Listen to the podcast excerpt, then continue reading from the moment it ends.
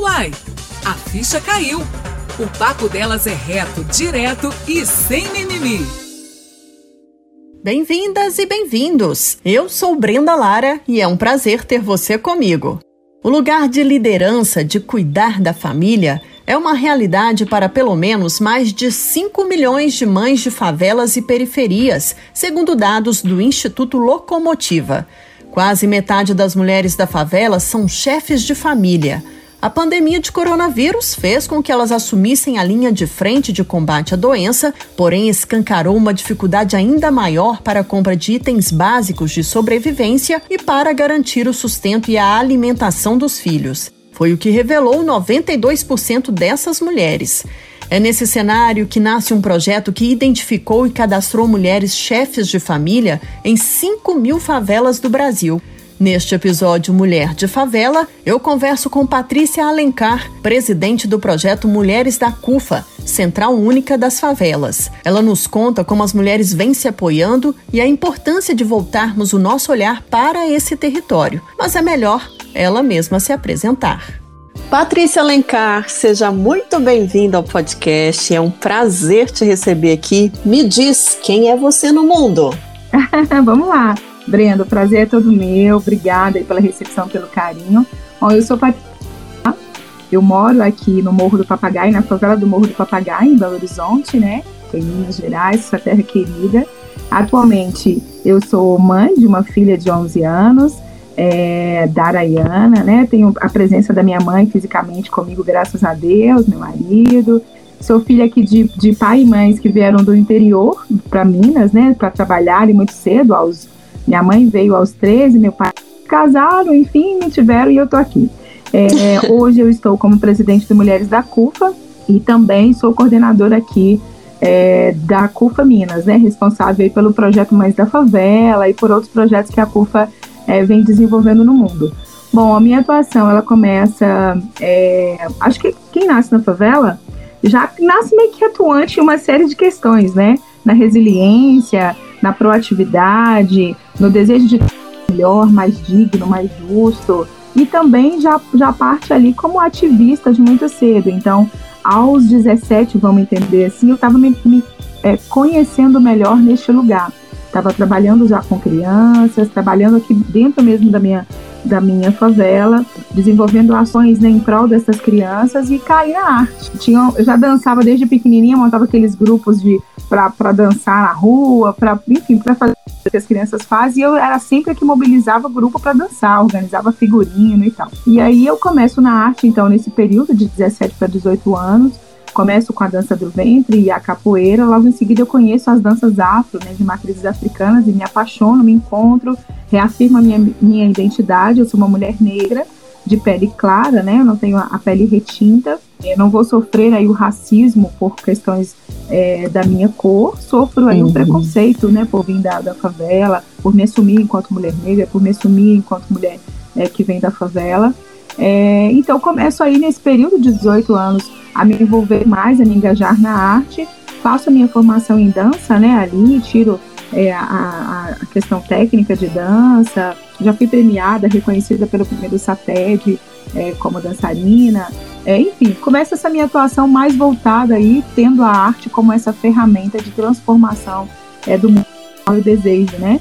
É, E vou me engajando em outras coisas, em outras formações, caio aí na produção, que eu também me apaixonei. Eu sou dessas que gosto, quando eu vou fazer as coisas, eu me apaixono pelo que eu tô fazendo e me entrego, faço com muita verdade, com muito amor o que eu tô fazendo. E aí entendi que era um ramo é, que também estava meio que, é, como eu vou dizer, as pessoas não têm tanto acesso ou não conseguem acessar os mesmos mecanismos para desenvolverem seus projetos as suas, os seus eventos, os seus shows dentro das favelas, nos territórios de favela, como acontece nos grandes centros, assim, como acontece, vou dar um exemplo, na Praça da Estação, com uma estrutura tão qualificada, é, com uhum. toda a estrutura que proporciona ali segurança, né, assim, acesso a equipamentos de qualidade, e eu quis que as comunidades, que as favelas pudessem também ter esse acesso então começo a trabalhar com produção de eventos nesses territórios e tempos depois eu fui convidada para estar dentro da CUFA para assumir aqui também a responsabilidade da CUFA e eu aceitei porque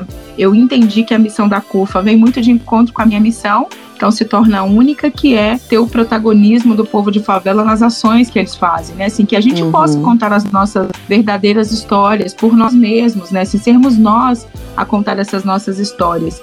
É, então me apaixonei com a CUFA também, assumi essa missão e não larguei mais. E aí agora estou aqui nessa missão de estar tá com um coletivo maravilhoso, com um grupo fantástico, com mulheres inspiradoras, que Opa. é o Mulheres da CUFA. E aí eu posso te explicar um pouquinho, se você quiser também, claro. mais, né? O que, que é esse, o que, que é esse Mulheres da CUFA. Sim, nossa, gente, já viram, né? O nível subiu demais aqui. Olha só. Então, menina, você falou muita coisa nessa apresentação aí que eu vou destrinchando conforme a gente vai conversando aqui. Para começar, eu quero já falar desse Mulheres da CUFA aí. Eu queria que você então começasse contando, né, explicando para mim e para quem nos ouve o que é esse projeto. Vai lá. tá bem. Então, vou falar rapidamente o que é a CUFA. A CUFA, para quem não, né, nunca ouviu falar ou não conhece, para o nosso público que está aí nos ouvindo, nossos ouvintes, é, a CUFA é a Central Única das Favelas, ela nasceu há mais de 20 anos atrás, com jovens de favela, tendo o Celso Ataíde, Nega Giza, o MV Bill, é, como ali cabeças naquele momento, exatamente porque eles entendiam que tinha alguma coisa que precisava ser mudado, que era possível construir em rede, é, que era possível avançar em vários outros lugares, né, que é, a favela precisava ter voz, precisava falar o que ela queria, o que ela sentia, e ao mesmo tempo ela precisava acessar mecanismos de transformações é, que vem de encontro à questão econômica, né? A questão de realizar os seus sonhos e tal. Esses três é, romperam com uma série de barreiras, criaram redes gigantes e a CUFA hoje está nos 26 estados e mais do Distrito Federal, está em outros 17 países do mundo, onde a gente reconhece que tem favelas, né, lugares que têm essa mesma vulnerabilidade de favela, e ela ocupou todos esses lugares. Hoje, nós estamos com um grupo gigante, uma rede gigante que se formou, né? Também devido à pandemia, que se somou a essa nossa rede. Então a gente está em todos os estados, ocupando vários municípios aí. E aí as mulheres sempre tiveram na atuação da CUFA, desde a sua fundação. Né? A Nega já estava lá desde o princípio e outras mulheres foram se somando e entrando e sendo protagonistas ali das ações. Então, a princípio, a gente tinha um núcleo chamado Maria Maria, onde a gente desenvolvia projetos mais voltados para as mulheres, né, para a questão de gênero, que a gente sabe que tem sua uhum. diferenciação. É preciso ter um olhar mais cuidadoso, porque a gente vive, de fato, num país, num país e num mundo, né? Ainda uhum. patriarcal, muito machista, que mata mulheres a cada, né, assim, a cada 13 segundos vem morrendo mulheres e, e enfim.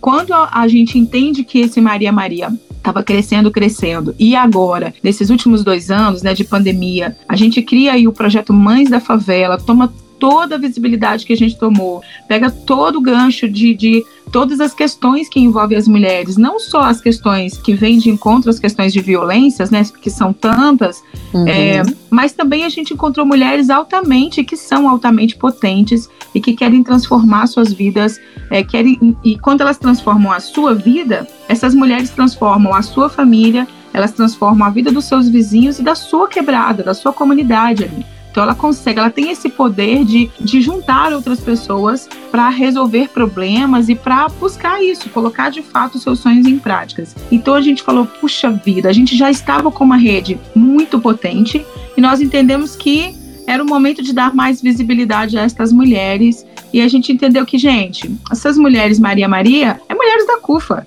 Somos nós, né? Assim, não vamos colocar um projeto específico, não. São mulheres da CUFA fazendo e atuando em várias áreas estão ali no Mães da Favela, né, que ainda está é, vigente, porque né, a pandemia ainda não acabou, é, a Sim. situação das mulheres da favela ainda é muito grave. É, o que, que nós entendemos? Que essas mulheres é, a gente queria dar visibilidade para elas, a gente queria juntar essas mulheres num processo mais organizado de contínuo, na verdade, de dar continuidade a uma série de ações, porque cada uma estava fazendo é, é, já na ponta nos seus estados, nos seus municípios, uma série de questões e que nós precisávamos nos reunir com mais frequência para avançarmos ainda mais. Então a gente deparou com o quê? Essas mulheres elas estão é, nas reuniões é, institucionais, corporativas, elas estão na, elas fizeram e criaram a logística para que o Mães da Favela pudesse de fato alcançar tudo o que aconteceu, né? O projeto hoje de enfrentamento à pandemia mais premiado, é, nós, essas mulheres estavam também fazendo a, a, a logística na ponta, recebendo em cada estado, é, fazendo com que essa logística no Estado também pudesse ser dinâmica para que os alimentos e a transferência de renda chegasse. Elas também estavam ali preparando e organizando campanhas, é, foram design né, dos materiais que saíram de identidade visual. Enfim, essas mulheres descarregadas, a gente tem vídeo de mulheres descarregando carreta, são emocionantes. Vídeo Olha de mulheres isso. atravessando o rio Amazonas, ali fazendo o que precisa ser feito para chegar, entrando nos barcos, lotando os barcos de alimento, chegando nas comunidades quilombolas, nas comunidades indígenas. Então essas mulheres estiveram à frente de tudo. E a gente entendeu que era mais do que necessário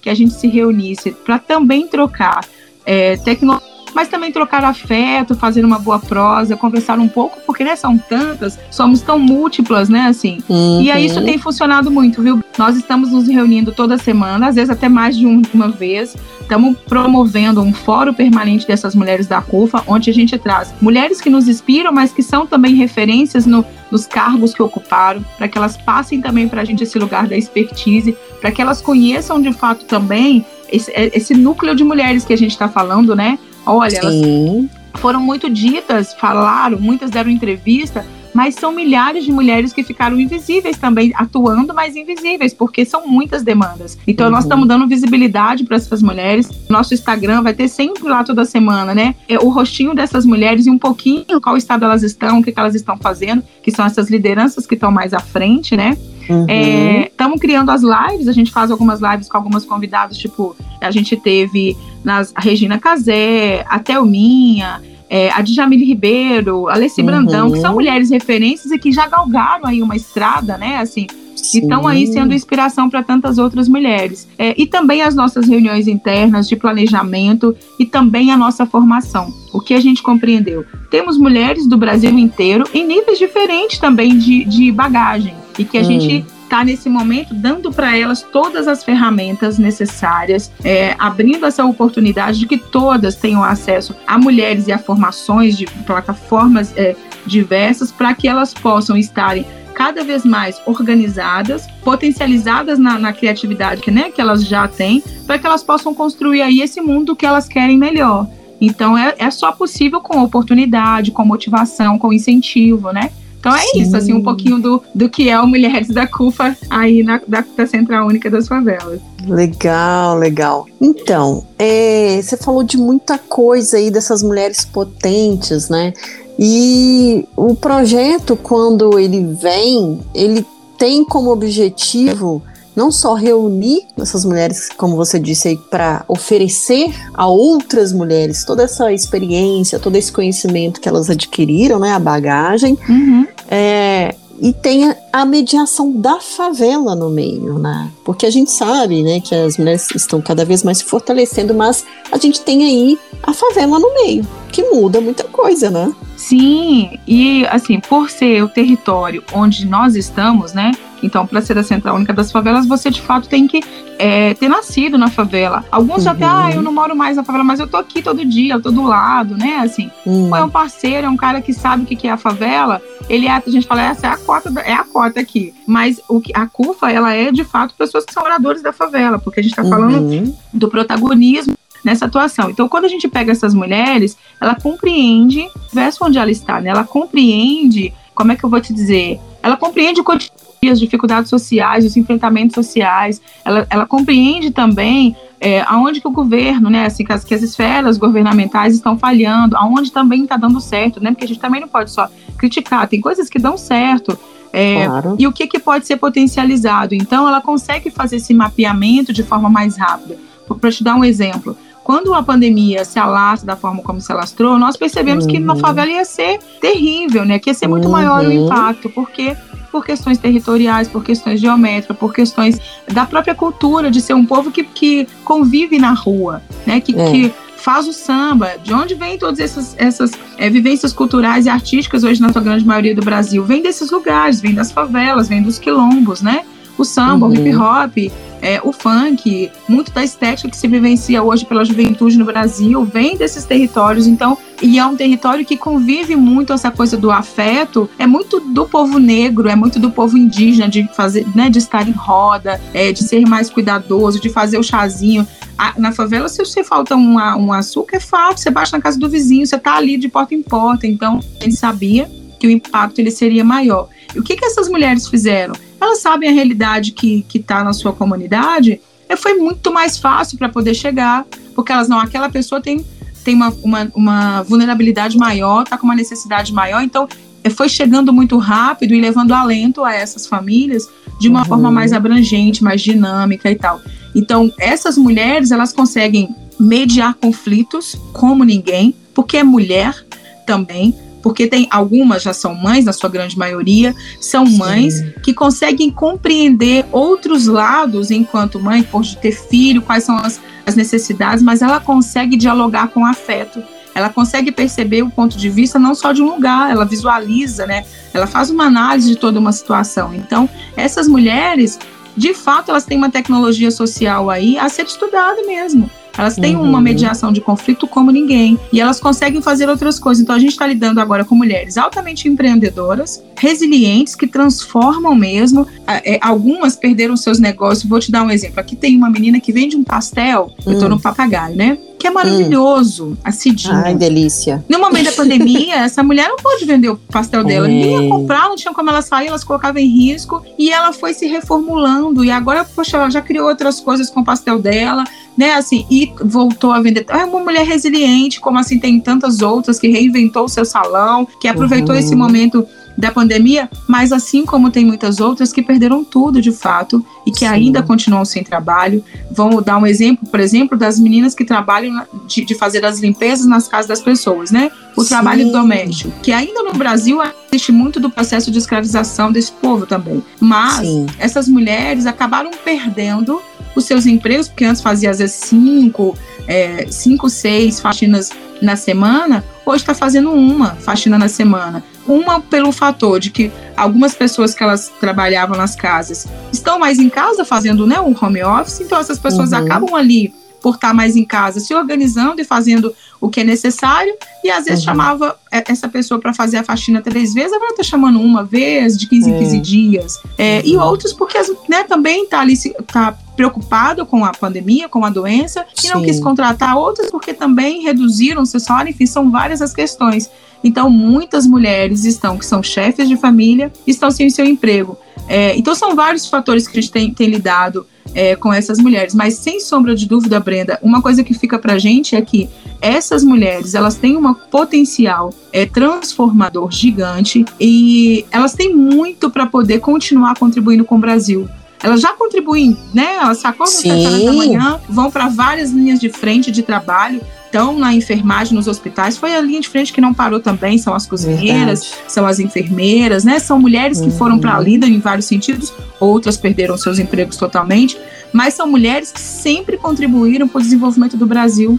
Desde, desde o nascimento do Brasil. Essas mulheres sempre emprestaram, sempre doaram seus corpos de várias formas para que o Brasil se desenvolvesse cuidando dos filhos, né? Das, das... Quando a gente Sim. fala desse avanço, por exemplo, de uma, de uma parte da sociedade, em especial das mulheres, vamos colocar das mulheres é, é, brancas, por exemplo, quem estava dentro da casa dessas mulheres, cuidando dos seus filhos, da comida, da roupa do, delas e do marido, né? Cuidando uhum. de todo ali aquela coisa, eram essas mulheres de pele preta, eram as mulheres negras, né, que estavam ali. Elas estavam ajudando com que outros avançassem também, às vezes perdendo o seu avanço, às vezes perdendo o seu sonho, porque não é um tempo maior Sim. de trabalho. Mas enfim, então sempre foram pessoas e mulheres, mulheres e homens que vêm desse território, que sempre contribuíram para o desenvolvimento do país e que nesse momento a gente está lidando aí com, com um grupo que quer continuar avançando, é, mais que perderam seus empregos, estão sendo afetados por N questões né, de saúde mental, porque são muitos, são uhum. muitos problemas nesse momento, né, Brenda? A gente vai pensar Sim. que é um, talvez o momento mais triste que a humanidade está passando, e claro, não é exclusivo ao Brasil.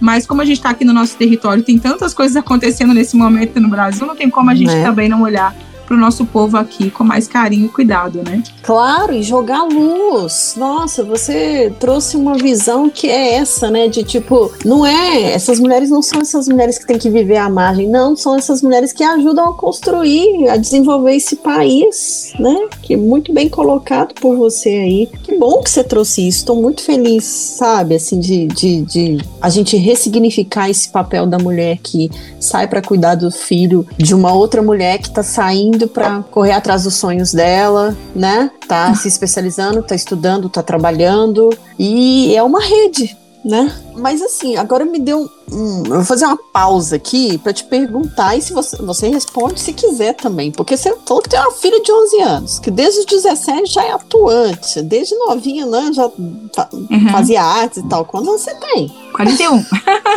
ah, não, mentira. Mentira. É, eu tenho, eu tenho 41. Aquela foto sua do WhatsApp é você? Sou eu e é uma foto ah, recente. Não, não, não É uma foto que eu não, tirei gente. há pouco tempo. Não, gente, cara de menina. O que, que, é isso? Por isso ah, que eu é falei. Não, mas eu tenho 41. Eu tenho um dia que é assim. Como eu sou, eu sou muito espoleta, muito mesmo. Eu ah. sou sapeca, mas minha filha fala, meu Deus, minha mãe é mais. Eu tenho algumas postagens da minha filha que ela fala assim: momento sapeca da minha mãe. Minha mãe é mais menina do que eu. Ela, mas, enfim, porque exatamente eu sou daquela bambuzo toda. Ah, Se eu ver então... um morro com grama, eu vou achar um papelão para escorregar. Ah, duas. Então são duas. Estamos é. conectadas aqui. Mas, gente, tô chocada. É. Mas já cheguei nos 41, boba. Já começou, os cabelos brancos já existem. Já tem que ah. tomar uma vitamina dele. Normal, né? Ah, é. Pra mulher é tudo mais difícil, mas enfim. Vamos é. seguir, né? É. Essa força aí. Tá, então você tá falando aí. É, bom, voltando, né, gente? Deixa eu, deixa eu dar seta aqui. Tudo bem. Você tem é. quantos anos? Eu tenho 38, tô quase lá também. É, tá quase lá. É, é o momento da virada. E olha, é fato, eu não ficava falando isso, não, mas ah, de que não tem isso. Menina, chega nos 40 enfermeiros, o que está acontecendo comigo? Você começa a ter umas, umas perguntas para si mesmo. Tem uma Ai, questão Patrícia. da saúde que dá uma mudada você fala, opa, você tem ah, uma doença maior para você. Tem uma série de coisas que assusta, nesse processo não. dos 38 para 40 você vai sentir. Depois você me conta. Ô, Patrícia, quando eu fui fazer 30, as mulheres sempre me falavam isso. Nossa, você vai ver, agora é ladeira abaixo. Aí eu falei assim, ai gente, que bobeira, é, mais um ano de vida, nossa, que, que drama. Menina, mas real, eu senti o peso dos 30, realmente, a saúde já não era a mesma, é. É, você ganhava uma celulite para tirar ela do seu corpo, é, oh meu Deus, que luta! Aí você é fala, verdade. realmente as mulheres tinham razão. Depois dos 30 é só ladeira abaixo. Aí agora você vê com esses com zenta. Você não me assusta, não, hein? É, mas eu acho que assim, aos 40, a gente tem uma é, como fala, você olha mais para você, é. para si mesmo. Você tem, claro que tem umas transformações que você fala, uau, né? Assim, muda é. mesmo. Mas você, eu acho que a gente toma mais consciência, acho que essa palavra, mais consciência da gente mesmo e ponto, sabe? É verdade. a se cuidar mais, a preservar mais os detalhes, o, a preservar mais os momentos, a convivência, né, assim, familiar. Sabe, dar prioridade, né? Prioridade, isso. Acho que é isso. Não vejo como tão assustador, não. Algumas coisas é. são cabelo branco que toda semana você fala, meu Deus, mais outro cabelo. Ah, mas minha filha, olha só, eu puxei uma família que eles têm cabelo branco desde sempre. Então, desde os meus 20 e poucos anos eu já tenho cabelo branco. Então, é, isso aí. É igual aqui é. mesmo. É, minha filha. Então, assim, é menos. Mas o que você falou é muito legal, porque eu não trocaria a cabeça que eu tenho hoje pela idade, sei lá, de 20 e poucos anos. É claro, gente, Também manter não. tudo em dia no corpo é ótimo, comer besteira e daqui a pouco ela sumir do seu corpo, não deixar marcas, né?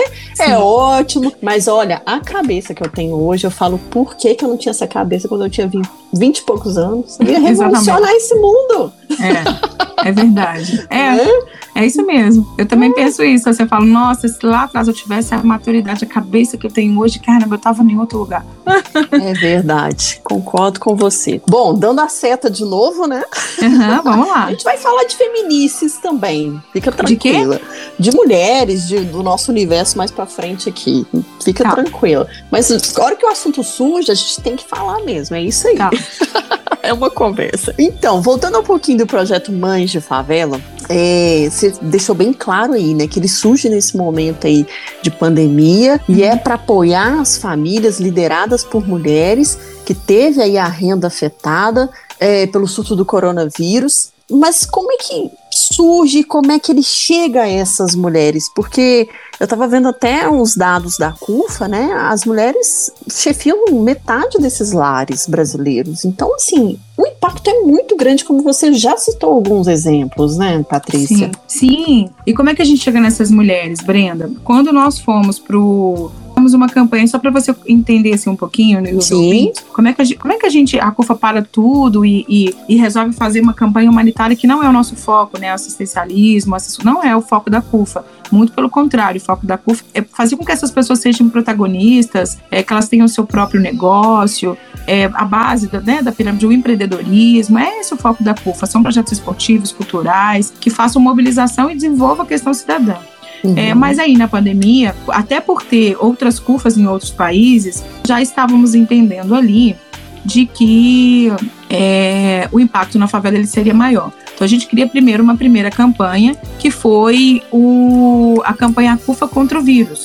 E aí essa campanha tomou um corpo grande, a gente percebeu também, logo no começo, 17 de março de 2020, que para a nossa, nossa população que está nos territórios, ela sentiu muito distante a questão da pandemia.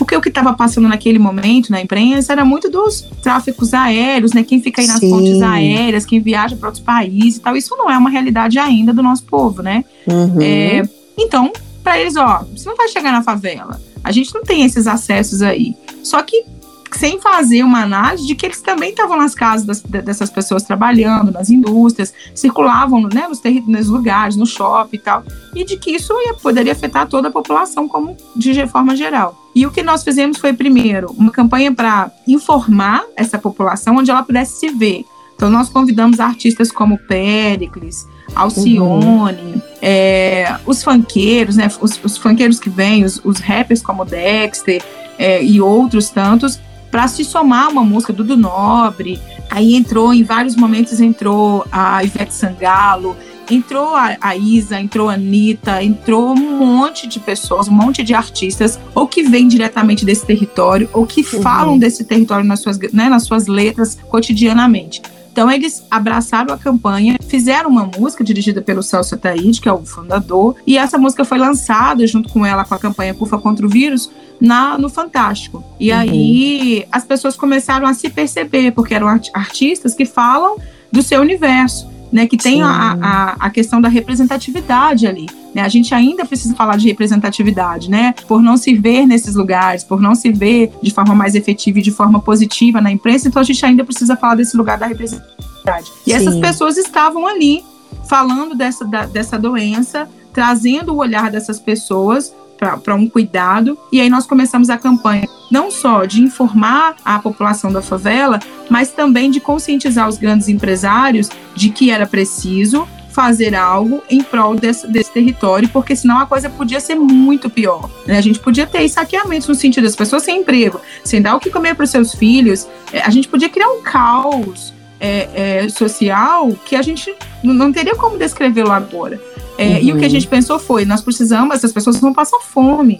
Essas pessoas vão, vão ter grandes problemas. Então, nós vamos fazer o quê? Campanhas mais voltadas para esse território para que minimamente elas tenham no imediato o que comer. É porque a gente já estava percebendo que não ia ser uma quarentena nesse sentido aí de 14, 40 dias. Que isso ia durar como estava durando nos outros países, né? Uhum. Países que já estavam parados há três meses. E aí a gente começou com uma campanha muito pequena entre nós mesmos, que era vamos atender aqui quem está no fases da CUFA no Brasil.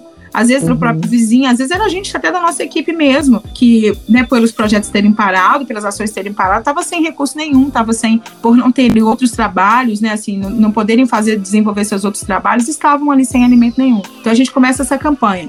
E aí, quando a gente começa a campanha, começa a tomar corpo e, e os, os parceiros foram chegando e trazendo né, um volume maior de doações, nós começamos com ela física primeiro, que era as cestas básicas, com, com o item básico e também kit de higiene, nós percebemos que nós estávamos chegando nos lares e que o nosso número de cadastro ele era muito maior, o percentual de mulheres cadastradas ele era muito maior do que os homens o percentual uhum. de mulheres desempregadas, ela era muito maior do que o dos homens. É, e aí, ao longo do tempo, a gente foi percebendo isso com um mês, dois meses, nós fomos percebendo também que a violência com essa mulher, que já não era pequena, foi ficando maior. que ela era não só a mãe solo, mas ela uhum. era ela também arrimo de família. Então ela cuidava uhum. dos pais, ela cuidava dos seus filhos, dos seus vizinhos, e ela estava sem ter onde tirar o básico, nem o arroz e feijão. Uhum. E aí a uhum. gente entendeu que, poxa, a gente precisa virar essa campanha. Uma vez que as pessoas já se conscientizaram de que é, vai, né, isso pode, de que a gente podia mudar o tom é, e a gente podia focar nelas. Eram elas. A gente começou a fazer as nossas reuniões e relatar tudo que nós estávamos vivendo na ponta. E aí a gente percebeu que quando a gente estava chegando nelas também, a gente conseguia qualificar a chegada no seu entorno.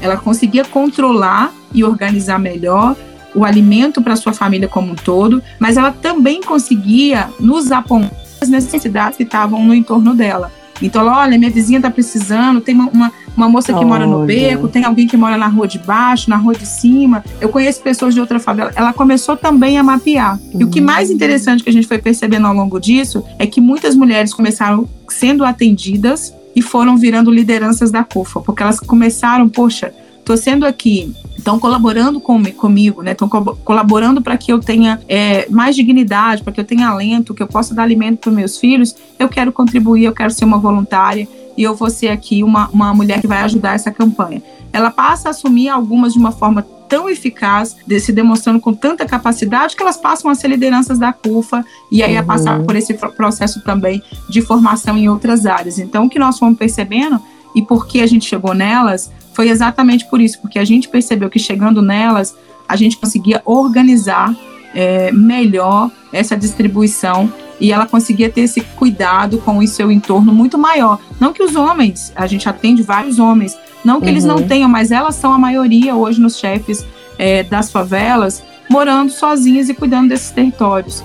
É, né, então, por isso, a gente priorizou e criou um projeto Mães da Favela. E aí a gente fez várias campanhas. A gente começou com a cesta básica física, depois se somou a gente parceiros é, com uma sensibilidade enorme e entendeu quando a gente disse, olha, a gente precisa não deixar que os sonhos dessas mulheres morram e de repente fazer a transferência de renda leva mais dignidade, porque ela vai poder ir ao supermercado e entender qual é a necessidade maior daquele momento. Uhum. Então nós fizemos, nós fizemos várias campanhas. Uma, por exemplo, de que a gente fazia parceria com os comércios locais para hum. também não, não deixar com que esses comércios locais quebrassem. Então você Sim. movimenta a cadeia produtiva, né? Sim. Ali, ali do local.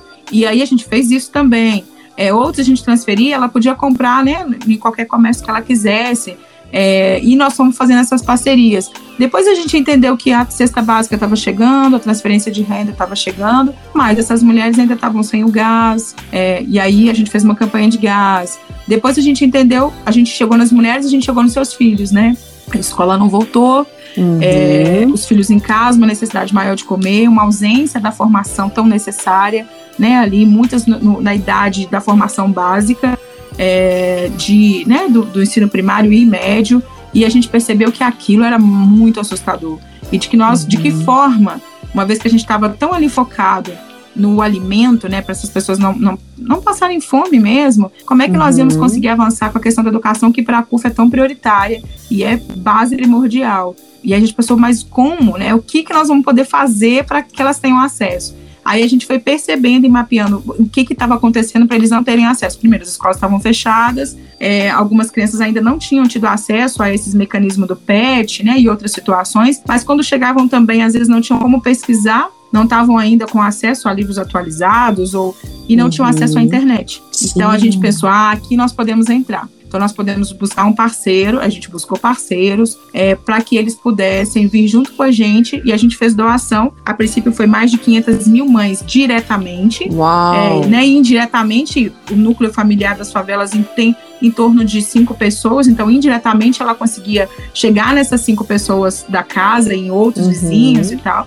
Então, nós distribuímos chips gratuitos para essas, essas 500 mil inicialmente, depois mais 500 mil, e elas tinham acesso à, à ligação gratuita e também a acesso de dados de internet. Junto com isso, a Unesco se juntou a, a, a nós e ela uhum. fez uma curadoria junto conosco para que a gente pudesse ter conteúdos de educação mais qualificados ali né, na, na, plataforma disponível para que essas crianças pudessem acessar. Então, o chip era passado para a mãe para que ela pudesse dar acesso aos seus filhos às plataformas de educação e eles não ficassem ali também tão aquém, né? é, de pesquisas, enfim, de, de entrarem nas aulas online e tal. E aí funcionou uhum. super bem. Aí foi lindo. Então a gente fez várias campanhas, entre elas a gente fez outras, e a gente entendeu a questão é, é, da pobreza menstrual, né? Então as campanhas ah. de higiene sempre faladas a, uhum. a, questão da higiene pessoal, né, do mods, mas também de outros kits, né, de, de higiene também foram Sim. colocados aí na nossa, nas nossas campanhas e a gente foi chegando de várias formas a essas mulheres e entendendo que o nosso foco maior eram elas, e inclusive por serem né, na camada do processo do racismo estrutural, é, uhum. de que a gente vive no uhum. país, infelizmente, é, de todas as desigualdades sociais, né, vindo aí, inclusive, desse processo de escravização violenta que o Brasil né, viveu, e por ser esse um dos últimos países a, a, até a questão de uma falsa abolição, mas né, desse processo é. de libertação que a gente entende que não foi, haja dito que é o povo negro né, que está, sua grande maioria, na cadeia, que está desempregado, que está passando pelos processos de dificuldades, né, é, tantas, mas essas mulheres, principalmente as mulheres negras, são as mais é, atingidas de todas as formas, são as mais invisíveis ou tentam apagar, silenciar essas mulheres de todas as formas. Então, que o nosso foco prioritário, dúvidas, teria que ser e são elas. Nossa, fantástico. Eu ia até te perguntar sobre essa questão da pobreza menstrual, porque eu tive uma outra convidada aqui, a artista plástica Erika Lorentz, e ela também desenvolve um trabalho na Vila do Cafezal, uhum. social, e ela falou que a coordenadora lá do projeto, acho que chama Luz Vida, se não me falha a memória, e ela falou exatamente isso, que as meninas às vezes faltavam às aulas dela. E aí ela foi descobrir que era justamente porque não tinham absorventes. Então elas tinham que ficar em casa, porque o sangue descia, e usando o jornal para poder né, controlar esse sangue da menstruação. E aí eu já estava aqui com a pergunta para você para saber que realidade é essa dessas meninas, né? É, porque quando ela falou das garotas, aí eu falei, pois Érica, não é, não são só as garotas, são as mães dessas garotas, são as irmãs dessas garotas que também estão na mesma condição, né? Sim. É, o que, o que eu vou te falar um relato, a gente tem uma liderança, é, nós temos várias lideranças nas favelas, mas tem uma específica que um, há uns meses atrás, eu acho que bem no começo do ano, desse ano, ele me mandou uma mensagem de uma mulher e ele falou, Paty, essa é a realidade de muitas, né? E eu queria ajudar de outra forma, mas eu, como homem, tô aqui meio assim e tal. Eu falei, como assim você tá meio assim, né? Ele não é porque olha só as mensagens, que eu, eu, só que eu não tenho isso aqui, não, não sei onde conseguir. Eu falei, não, nós vamos conseguir essa, resolver esse problema. Que era, é, uma vez que essa mulher com seus filhos em casa, perdeu o emprego, já estava sendo ajudado, essas uhum. mulheres, elas perderam a questão da autoestima, né? Exato. É, porque elas não podiam mais ali a vaidade de comprar um creminho para passar, é, um antitranspirante mais, né, que, que sustente mais ali a questão do suor. É, uhum. É, né, que retém esse suor, um creme mais adaptado para o cabelo dela, coisas, itens que já estavam caros e agora estão muito mais, né? Que aumentaram muito mais o valor. Essas uhum. mulheres não estavam tendo acesso ao básico mods, ela algo é um item de luxo num momento uhum. de fome. Né? Uhum. Né? Então, essas mulheres não, não só não estavam conseguindo é, para si, como para suas filhas, né? como para suas sobrinhas, que também, né, várias cuidam. Às vezes a mãe morreu, às vezes está ali, moram juntas. E de que não, isso não é uma realidade, Brenda, de agora, inclusive. Uhum. Isso é uma realidade que vem de muitos anos. Eu vou te falar, eu tenho 41 anos. Quando eu menstruei, o acesso à mod já era muito caro. Sim. Eu usei paninho. Minha mãe uhum. lavava, cortava uma camisa que estava mais novinha ali, ou não tão nova, né? Mas assim, uhum. ah, foi usado, mas não tá aquela coisa que já pegou um ranço, assim, vamos dizer. Uhum. Cortava, de preferência um pano mais clarinho, branquinho, fazia aqueles quadradinhos, antes de usar tinha que passar, né, para você correr menos riscos de infecção. Porém, não, isso não é uma realidade de todo mundo também. Não é todas as casas que têm de fato ferro para poder fazer isso também, ou que tem esse, de, esse entendimento de que o paninho Sim. pode ser um transmissor de uma infecção, de Exato. que aquilo ali, né, é, é, há muito tempo no, no, corpo da mulher pode levar a vários problemas. É, então a gente fazia isso. Então você imagina uma criança, eu, aos 12, 13 anos, tendo que ir para a escola com um paninho que vai é. vazar e que pode me Exato. fazer passar uma tremenda de uma vergonha na escola. Exato. A criança deixa de ir quando está menstruada, a criança, a, cólica aumenta, e é fato, vai para questão psicológica, a cólica uhum. aumenta, não sai de casa. Enfim, algumas que não têm ainda essa relação de é, confiança ou de tanta liberdade com a mãe, que às vezes a mãe, não, não por uma questão que ela não queira, às vezes é porque ela é. não dá conta também.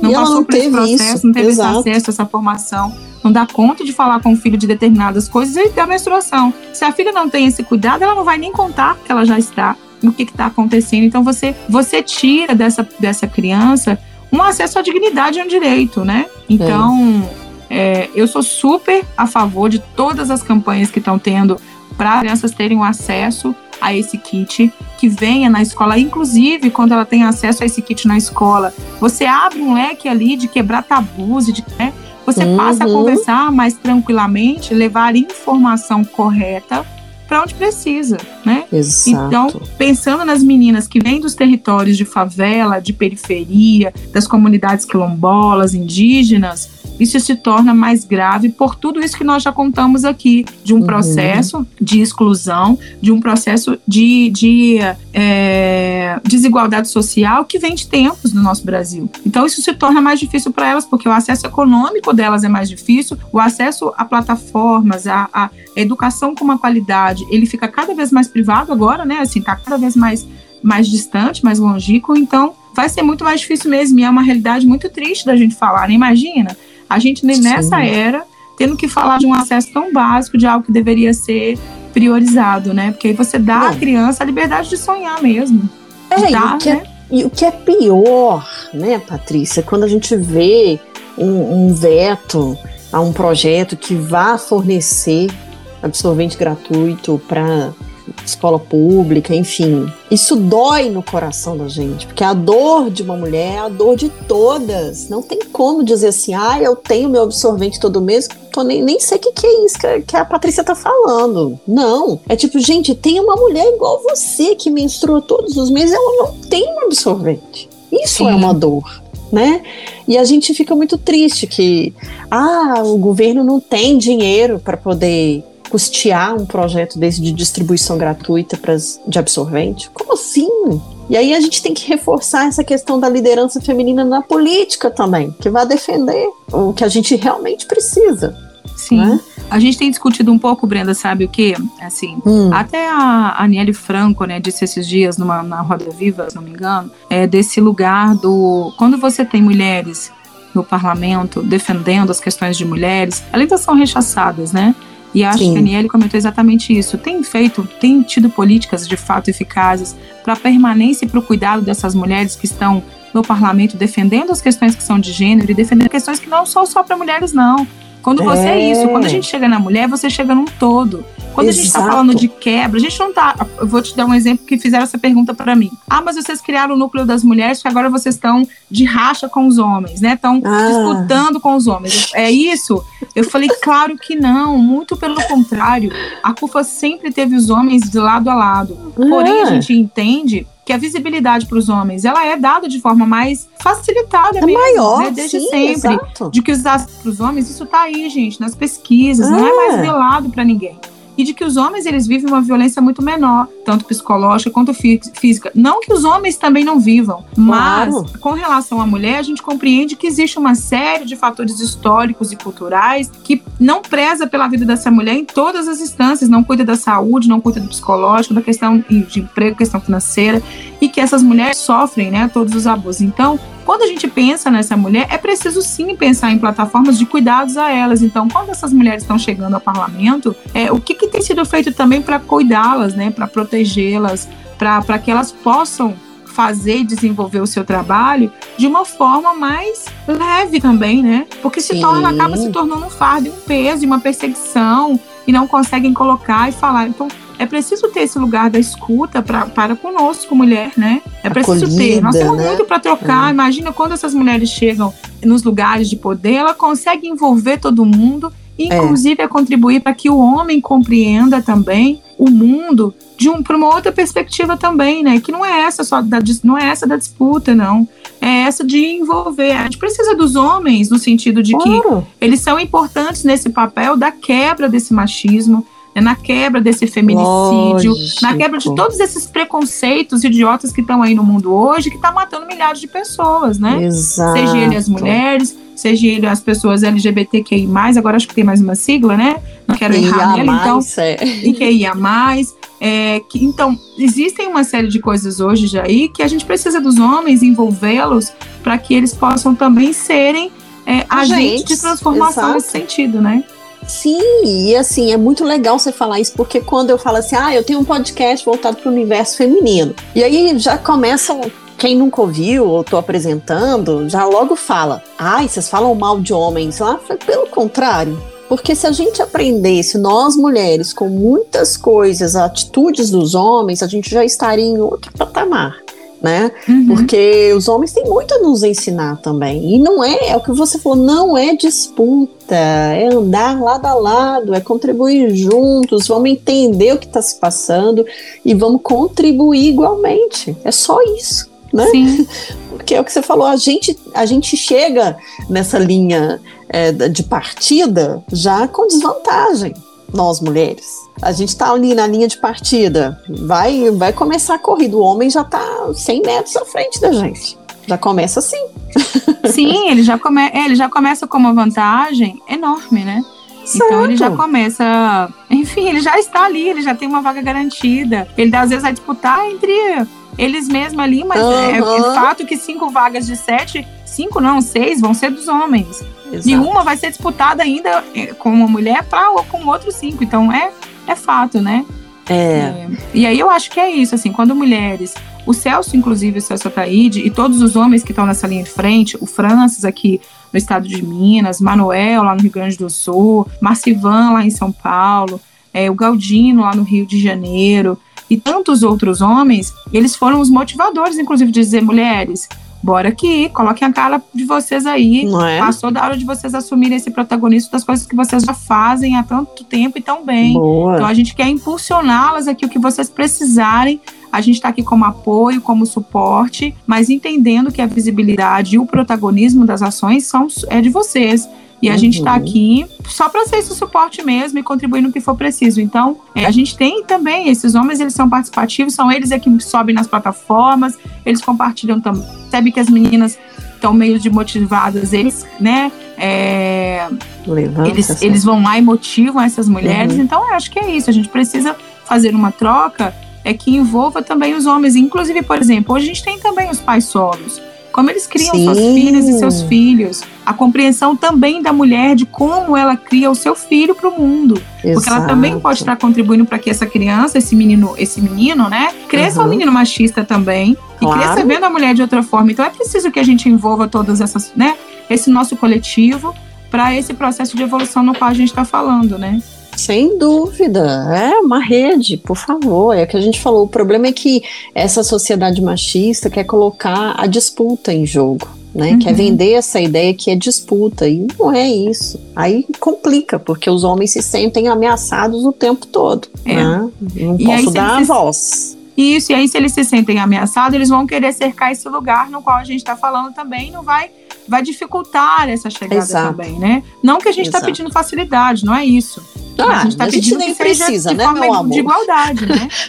é o que eu sempre falo, uma mulher gera uma vida dentro dela. Ela é capaz de fazer qualquer coisa. Ela não quer facilidade, porque a vida da mulher não é fácil. Nossa, de forma alguma. Ontem nós fizemos ontem uma, um fórum, a gente teve uma das convidadas aí né, participando conosco, essas convidadas que inspiram a gente.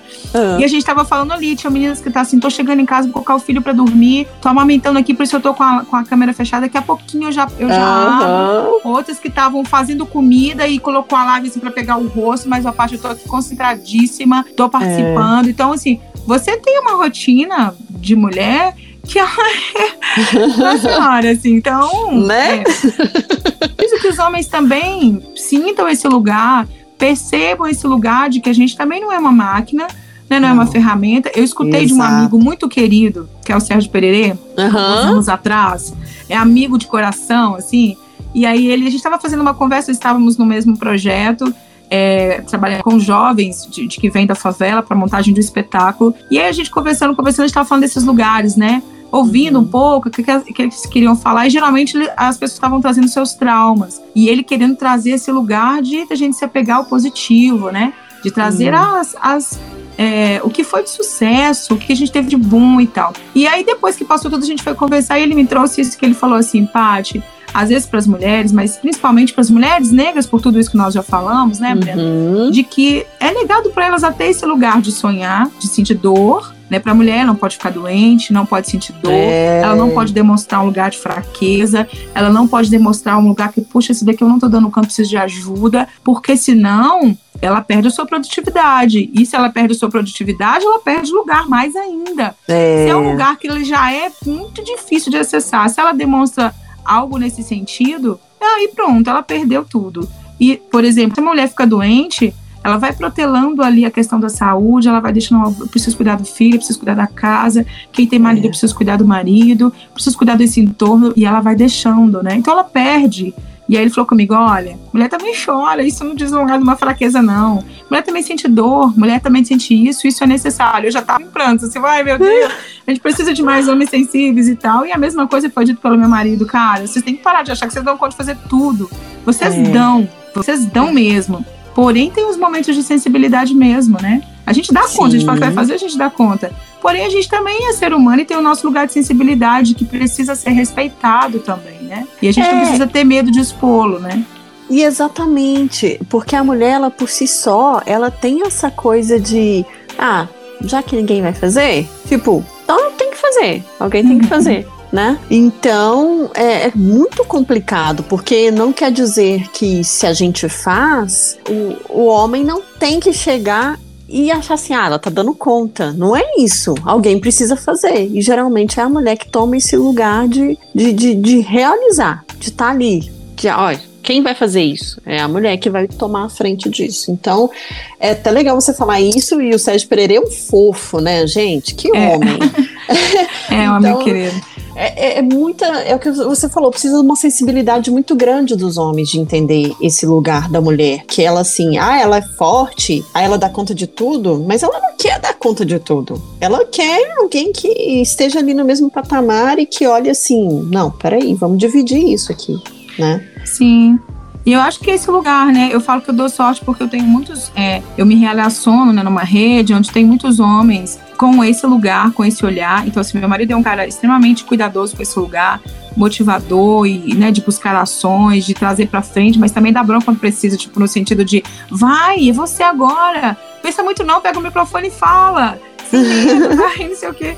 Então, de motivar esses lugares é, mas também de dar esse suporte, não, peraí, o que, que você tá, que, qual é a dúvida, né? O que você está precisando? Precisa de mim? Não precisa? É, também com serviços que são de casas, né? Que estão sempre. É, são ditos que são para mulheres, a mulher que faz isso, faz aquilo, não. Aqui é, é dividido mesmo, é compartilhado. E não é por uma obrigação, não. No sentido assim, ah, eu sou obrigada a fazer isso, questão, eu vou brigar com a mulher ou com o meu marido. Não, é por uma questão de compreender que é para todos. A gente mora todo mundo na mesma casa, Exato. utiliza os mesmos benefícios da casa, janta, almoça, dorme, vai no banheiro limpinho.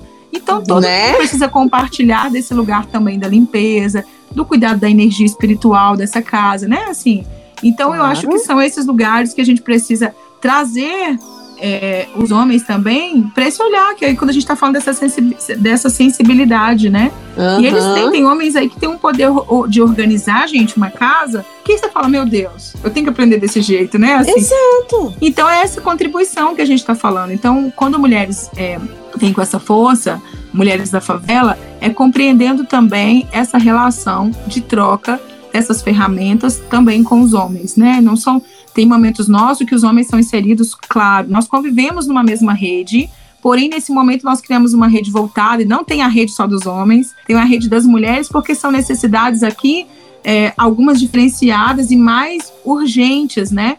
Para esse uhum. momento voltado para as mulheres. Tem a questão da violência que está aí, tem uma questão é. do acesso econômico que está aí, quais as plataformas que a gente pode acessar para motivar essas mulheres e para incentivá-las nessa né, retomada econômica delas. Então, a gente precisa tratar de assuntos mais específicos das mulheres, mas é. a gente está numa mesma rede. É, falando de igual para igual, discutindo de igual para igual, o que a gente compreende que são essas ferramentas de transformação para o mundo que a gente quer, para o Brasil que a gente quer, para o nosso território, né? Então não pode uhum. ser as mulheres agora sempre conversam só entre elas e não. É. é uma troca que ela é, precisa ser diversa também, inclusive para que ela seja de fato completa, né? Não, e outra coisa, Patrícia, nós mulheres também temos que aprender a falar O óbvio tem que ser dito, né? Não é esperar que o seu companheiro vá perceber. Não percebeu? Chama para conversar. Fala, olha aqui, tô cansada, não aguento mais ter que pensar nisso, fazer isso, nananã. Como é que é? Vamos começar a dividir as coisas? Não fica a mulher esperando que vá todos os homens vão ter essa acessibilidade, mesmo porque é um lugar muito confortável, principalmente em tarefas domésticas, né? Sim. Tipo assim, o homem fica lá, ah, se ela me chamar, eu vou lá. Mas quer dizer, se ele não vai de iniciativa própria, fala o óbvio, gente. Não deixa passar, não. É, exatamente. Então eu acho que essa troca, né? A gente precisa ter essa Sim. leveza também é, de aprender a- é, esse nosso diálogo, né? Coletivo. Eu acho que é isso. Não vejo de outra, eu não vejo de outra forma que não seja no diálogo e que É. não seja nessa construção coletiva e participativa, né? É, de toda uma sociedade. Eu acho que isso é para tudo mesmo. Se a gente estivesse hoje aqui, por exemplo, a gente está num momento difícil, delicado, com questões econômicas, com as questões das viol, né, da violência, tanto para a mulher quanto para o homem, em, em relação a mulheres, mulheres brancas e não brancas, mulheres, homens brancos e não brancos, é, né, os homens negros têm sofrido uma violência extrema também, policial e outras Sim. agressões, né? Tá aí, tá exposto na imprensa hoje, no- né, os vídeos, essa coisa de ter a ferramenta é, próximo, né, os celulares É. para poder gravar. Então, contra fatos, não tem como argumentar, tá ali. E a gente tem Uhum. visto essa violência contra essa população de uma forma mais forte. Porém, a gente tem um momento também de, eu acho que essa pandemia, né, ela trouxe para a gente uma oportunidade única de que esses atores, é, poder governamental, é, as iniciativas privadas, as instituições não, governa- não governamentais, né, as OCIPs, o- os setores culturais e artísticos e toda uma sociedade possa sentar juntos e construir um plano para resolver, para alavancar, para melhorar tudo que está aí. Então eu acho que é preciso sentar na mesa e ouvir vários atores e construir um plano que vá de encontro a um plano nacional para desenvolver, né? Então eu acho que é um chamado, é uma oportunidade que a gente, enfim, poderia não perder, né? Embora a gente está vendo que é, talvez não seja tão possível, mas é, é uma realidade que seria linda, né? Assim, é, é um fato que seria lindo e, e que pudesse ser de fato uma realidade, né? Assim, de, dúvida. dos atores puder, pudessem sentar. Então, isso precisa ser para a vida, na relação entre homens e mulheres, né? De fato afetivo ou não afetivo no trabalho, mas como um todo, a gente pudesse ouvir e ter essa diversidade no diálogo para que é, é isso, precisa ter vários pontos de vista, precisam ter as diferenças para que se faça de fato é, plataformas mais evoluídas, né? Para desenvolver, Uhum. eu acho. Certíssima, assina embaixo. Pati, então, a gente está falando muito de mulher, mas o que que, assim, por si só nós já falamos aqui, ser mulher é tá passos atrás, a gente já começa nessa corrida aí lá atrás. O que que é ser uma mulher de favela no nosso país? Nossa, acabo de responder com tantas coisas, mas olha, eu sinto de fato que ser mulher de favela no nosso país é acordar todos os dias com uma força interior que nos leva para esse lugar da resiliência, é, é transformar todos os dias esse lugar. Mas ser mulher de favela nesse país é um lugar de identidade é também único, sabe? Porque você consegue ver de vários pontos de vista, você consegue ter a noção do mundo real. A favela é real. A favela é Uhum. fruto de um processo que o Brasil viveu há 500 anos atrás, é real. É, então, o que é, é- é ser mulher re- completamente. Nossa, legal. Você falou uma coisa no início da nossa conversa que me chamou muita atenção aqui, que eu quero retomar isso, porque você falou: olha, eu sou uma mulher, uma mulher negra, mas que tem a pele clara, não sofro o Uhum. preconceito da cor. Mas existe o preconceito de ser uma mulher da favela perante a sociedade, né? Uhum. Como que é isso no Muito. dia a dia? Como que é lidar com isso? Sim, ó, nós temos vários fatores étnico-raciais no Brasil. Primeiro, porque não se discutia muito a questão da, da diversidade de pele, né? Da questão da Uhum. diversidade de cor no nosso país. E eu acho que hoje isso é um assunto mais tá mais à, à tona, né? Então, antes, para algumas pessoas, ah, tá, tá falando que é, que é negra por conveniência e tal. Eu nunca me vi como uma É. mulher que não fosse negra. Eu cresci num ambiente com uma educação dos meus pais que nunca me falaram de não ser negra.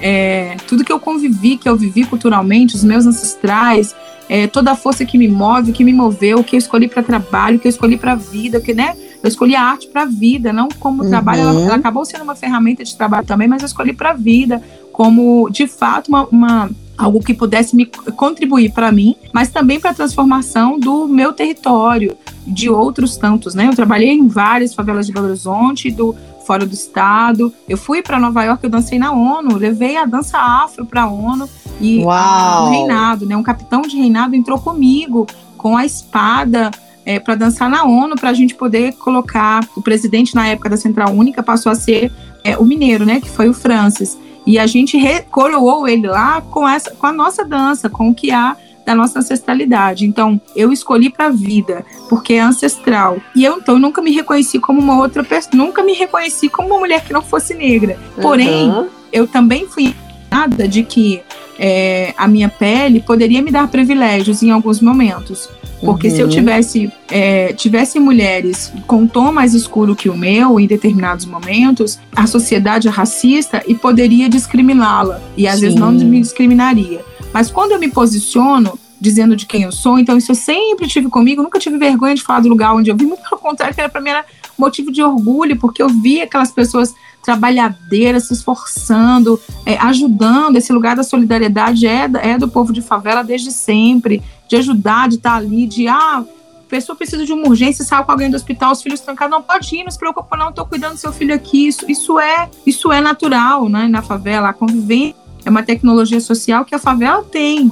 Os urbanos de pessoas cada vez mais, e a favela tem essa tecnologia de ser ouvida. Quando ela faz uma horta comunitária, ela... enfim, nunca me vi de forma. É, porém, eu entendia que falar desse lugar, em alguns lugares, em alguns momentos que eu estava, era ainda assustador, porque as pessoas não me viam como, como assim, essa mulher negra? Ah, tá é. bom, uhum. ah, tá uhum. querendo ser, mas coitada. E aí, com o passar do tempo, essas discussões elas foram entrando para o nosso universo e elas foram ficando mais, como fala, no nosso cotidiano, né? Elas foram ficando ali, fazendo parte do nosso cotidiano, das nossas convivências, de que era importante, falei, mas existe uma tonalidade, várias tonalidades de cor que estão aí no nosso povo negro, por uma mistura uhum, mesmo, uhum. né? De uhum. várias etnias, mas de outros povos que se misturaram.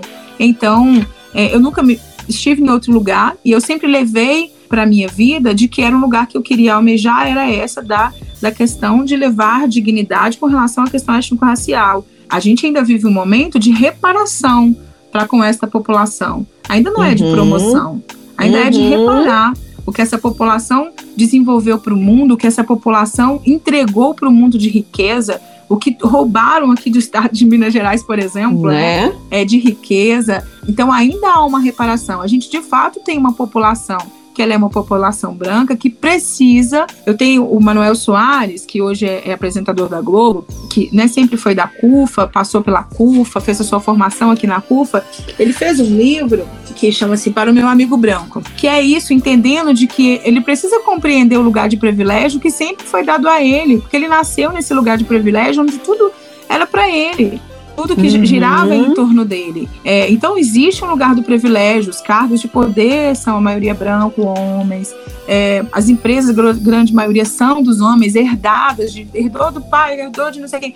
Então, a, a árvore genealógica do negro não foi apagada. O sobrenome dele, é, quando ele chegou no Brasil, não foi apagado, ele não recebeu um outro nome. Enquanto que o negro que foi do seu país, nem recebeu e foi batizado com outro nome, como se o que ele trouxesse não tivesse valor. É como se ele trouxesse ali de bagagem de vida, de ser humano, não.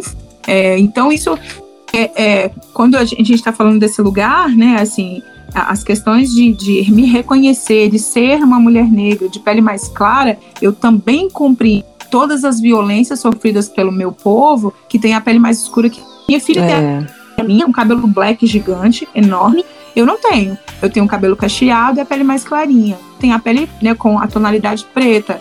É um homem negro de pele preta. É um homem negro com a pele preta.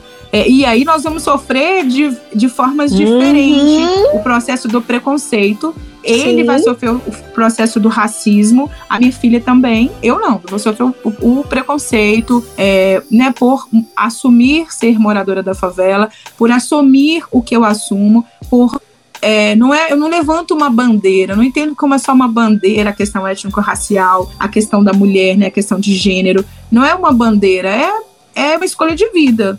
Não tem outro jeito. É uma escolha é. de vida. Eu escolhi isso pra vida, assim. Então, acho que é isso. Não sei se eu te respondi. Não claro. sei se eu rodei demais. Não, de jeito nenhum. Pelo contrário, era isso mesmo. É você vendo você.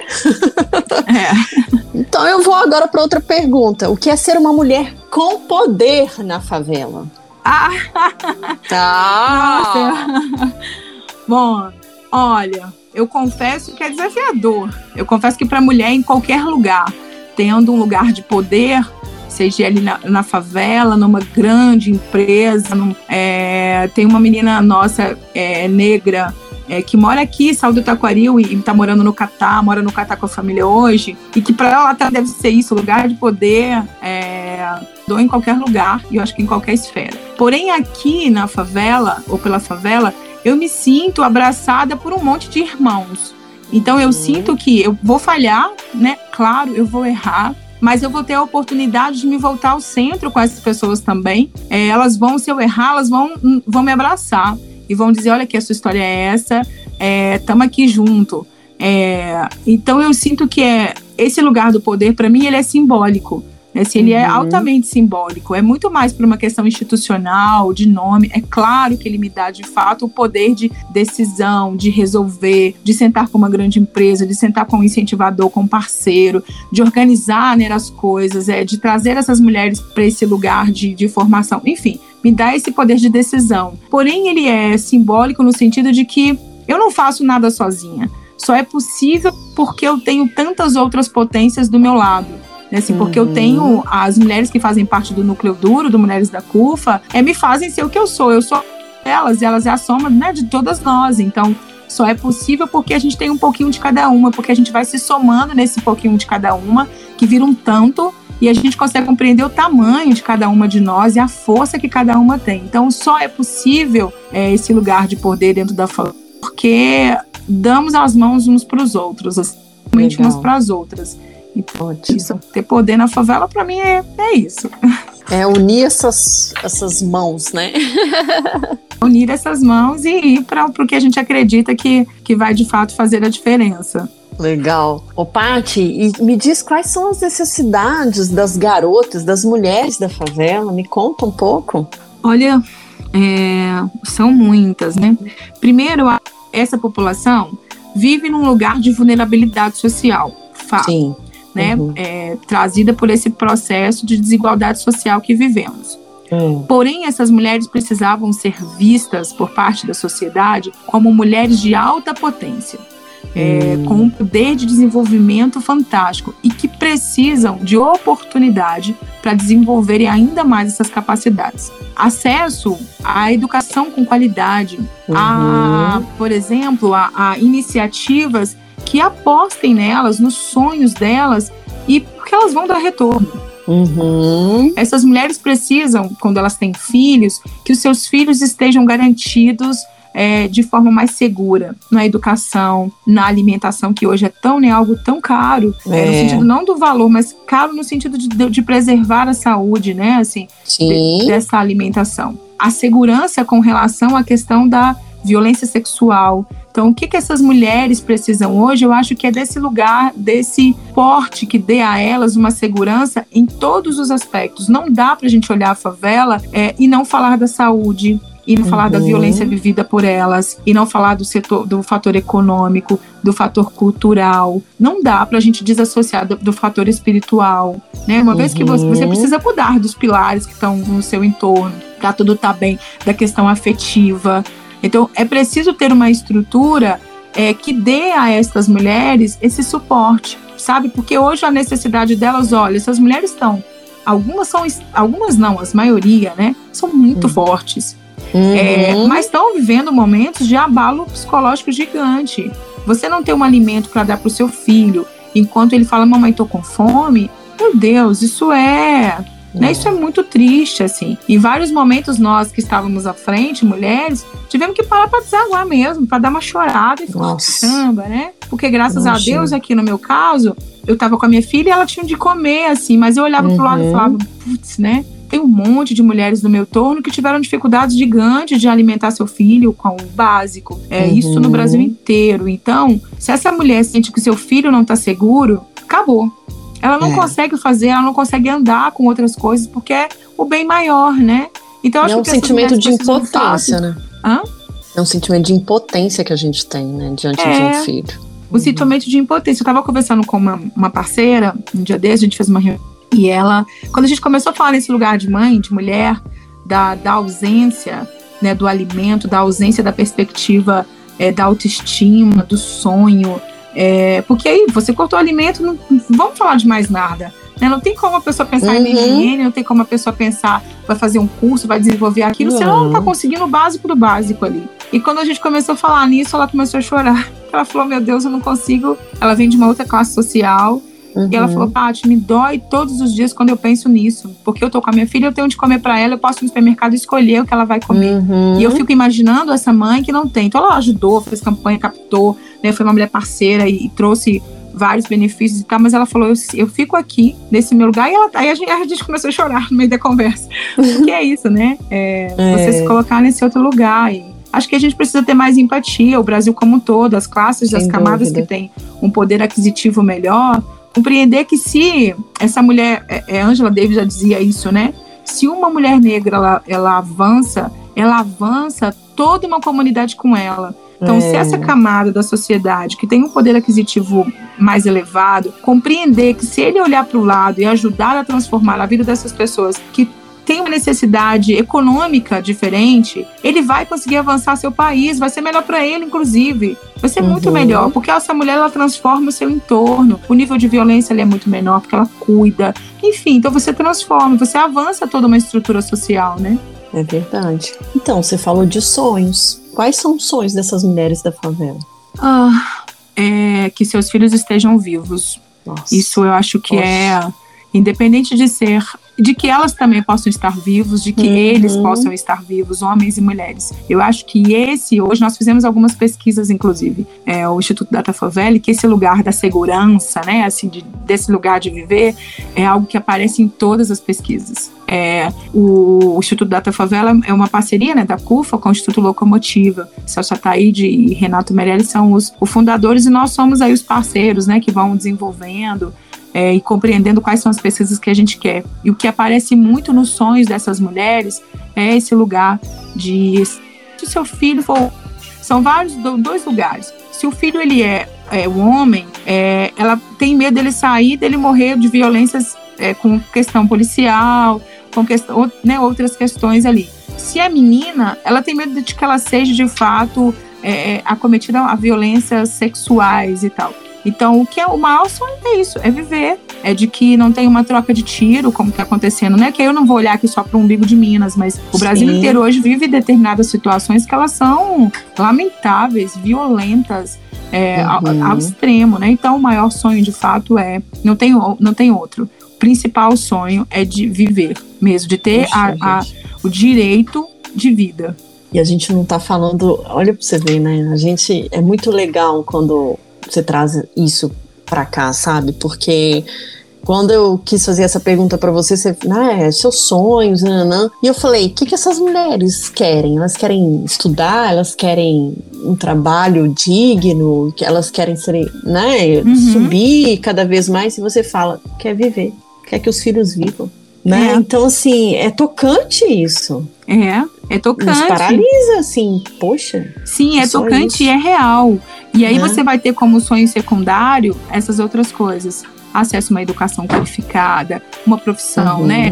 É, uhum. Uma boa profissão que dê segurança financeira para elas. É, uma viagem, isso aparece muito. Ah, uma viagem diferente. Um marido uhum. legal, uma, não um marido, um companheiro, uma companheira, é, é, uhum. independente do gênero, de que, né? Assim, um parceiro, uma parceira, uma companheira, uma companheira é, legal e que também dê esse lugar do afeto, da gentileza, a segurança no território onde mora. Mas esse uhum. lugar de vida, de estar vivo, de poder viver é algo que aparece como prioritário, como primeiro, em todas as instâncias. Os outros passam a ser secundários. Há um silenciamento dos sonhos dessas pessoas que moram Sim. nos territórios de favela, mas dessas mulheres, uma vez que é cometido para elas muito mais, uma cobrança muito maior, é, é bem fica mais secundário ainda. Então, e como é que você acredita que você transforma o mundo ao seu redor e a si mesma, Patrícia? Um, eu venho de bases é, de ensinamentos culturais, espirituais, que me diz que eu não consigo avançar se eu não levar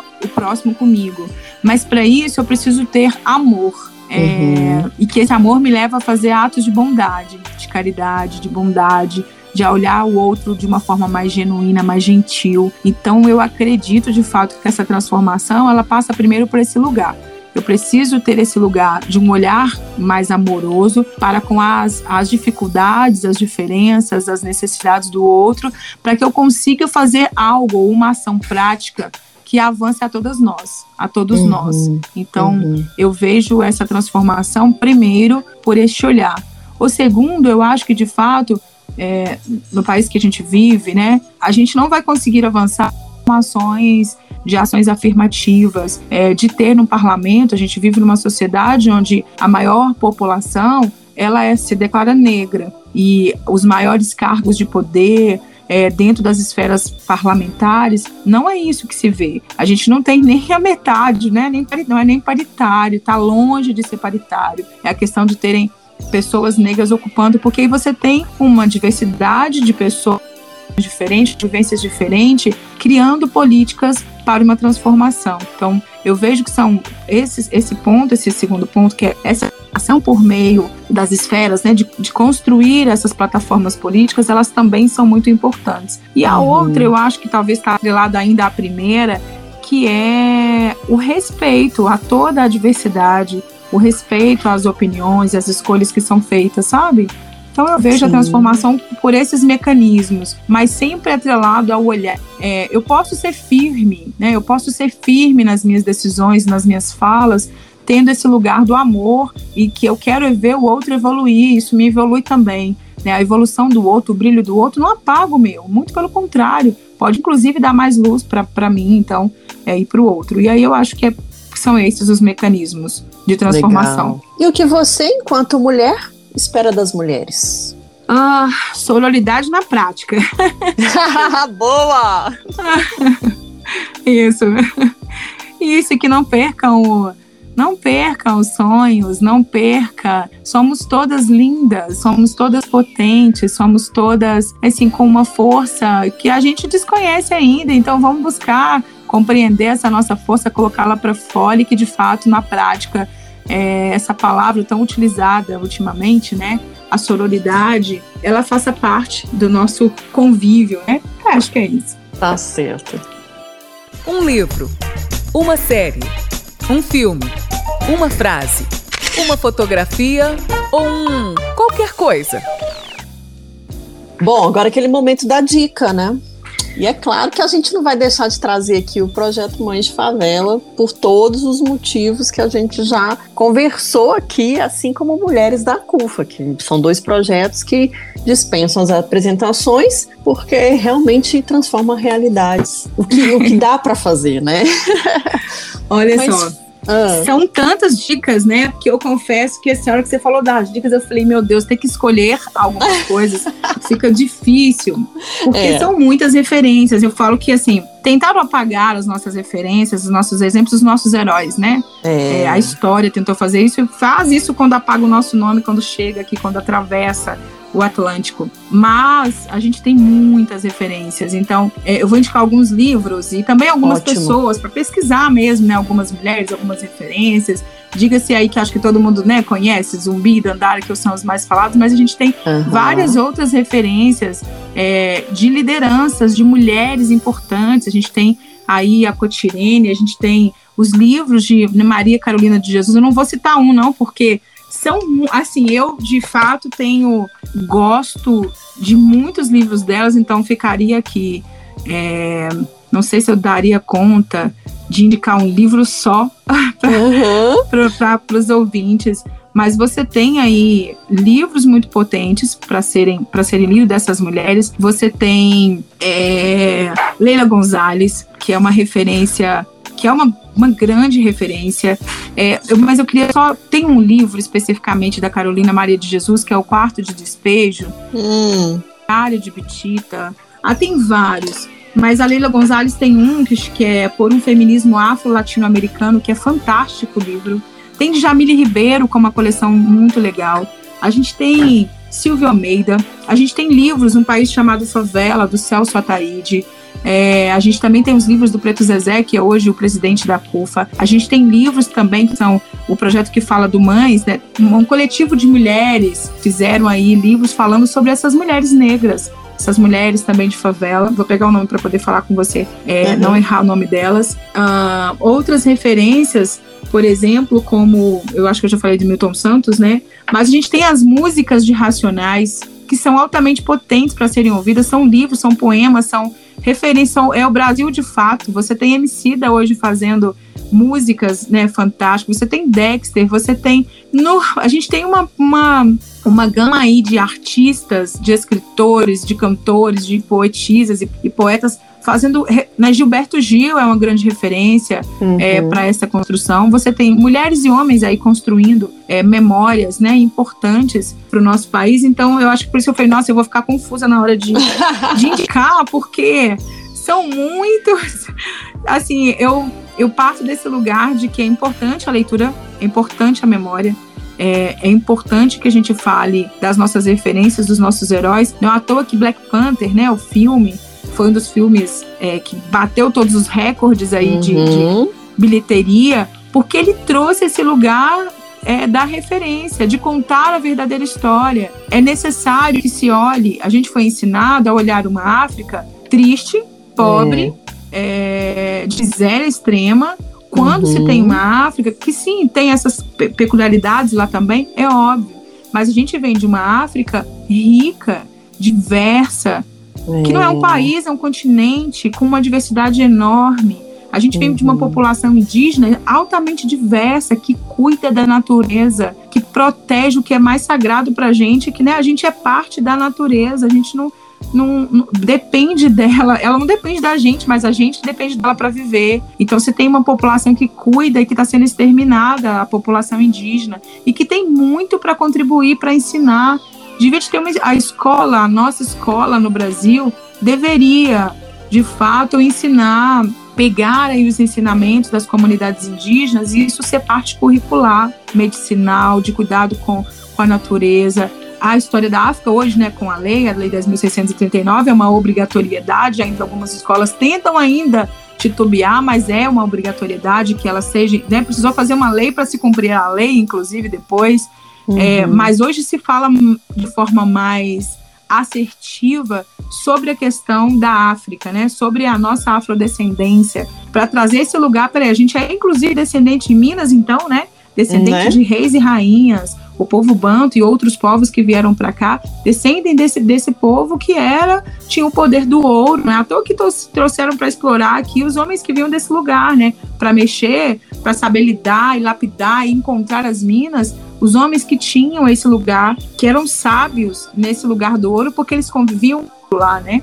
É, uhum. Então, vão lá, sequestram, trazem para cá para fazer o trabalho escravo. Mas, enfim, eu gostaria que as pessoas pudessem. Hoje tem várias dicas na internet, se você procurar na internet, né? Que vai dizer de livros sérios é, que tratam sobre a questão racial. Você tem aí Um Defeito de Cor, de Ana Maria Gonçalves, que é um livro fantástico também, necessário para uma leitura.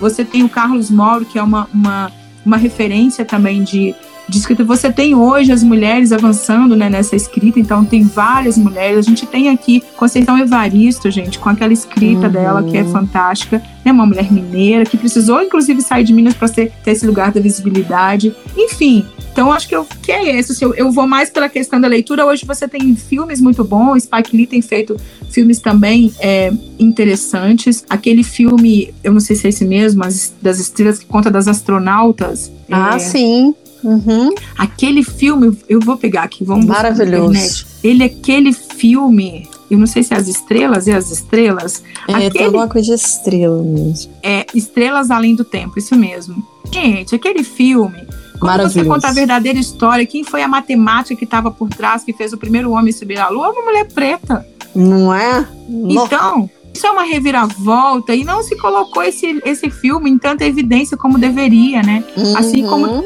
que é, tira essa máscara, esse velcro que está aí de colocar o nosso povo é, de favela, o nosso povo preto, o nosso povo indígena, como coitados. Não tem coitados. É. Não tem carência desse povo, a carência ela é econômica, ela é de uhum. estrutura, de acesso. De oportunidade. Povo, é, porque esse povo é altamente potente.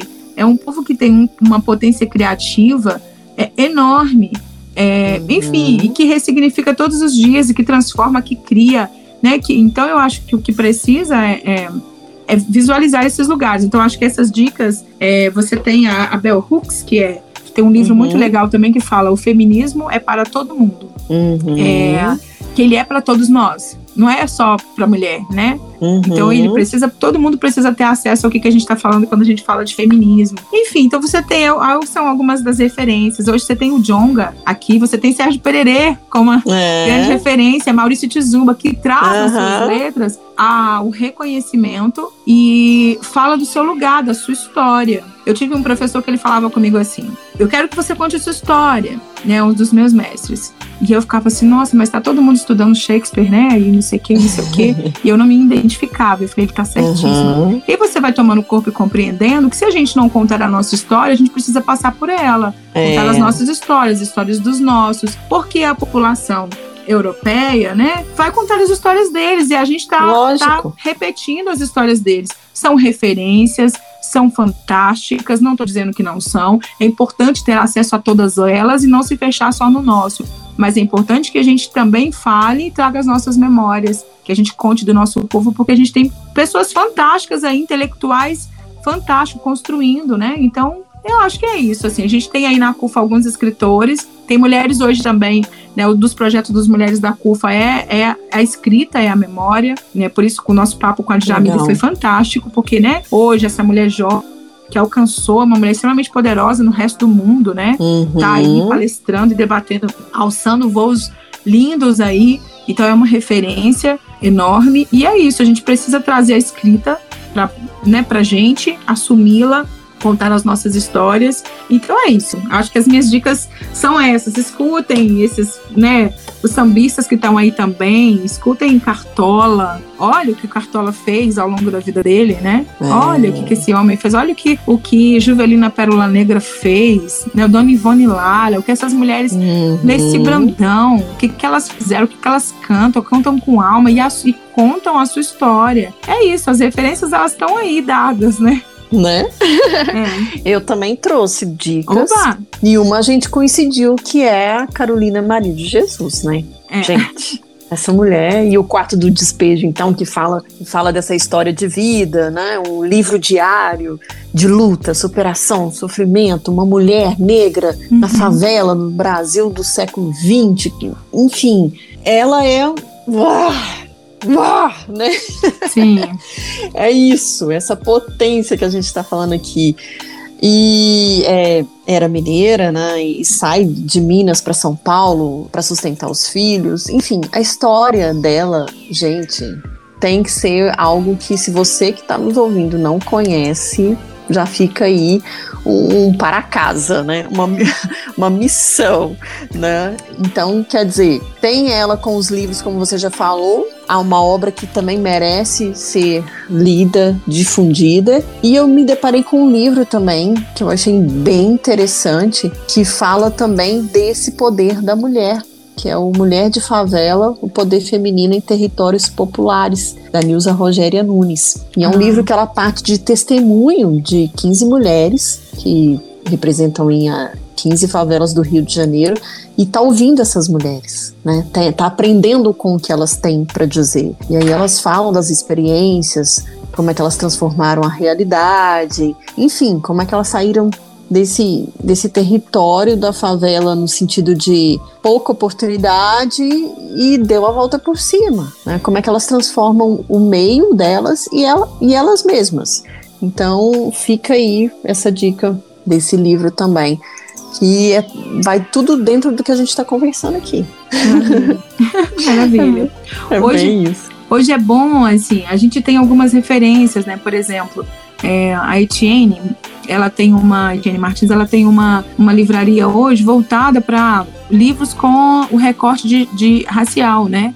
Porque uhum. também não são. Se você, hoje você chega na leitura, você encontra um número maior. Leitura e tantas outras livrarias, né? O que me veio aqui mais rápido na cabeça. É, uhum. Mas você tem aí é, algumas livrarias, alguns espaços mais específicos, trazendo livros. Você vai chegar, você vai ter um, vai deparar com um tanto, né, de livros ali que é. abordam.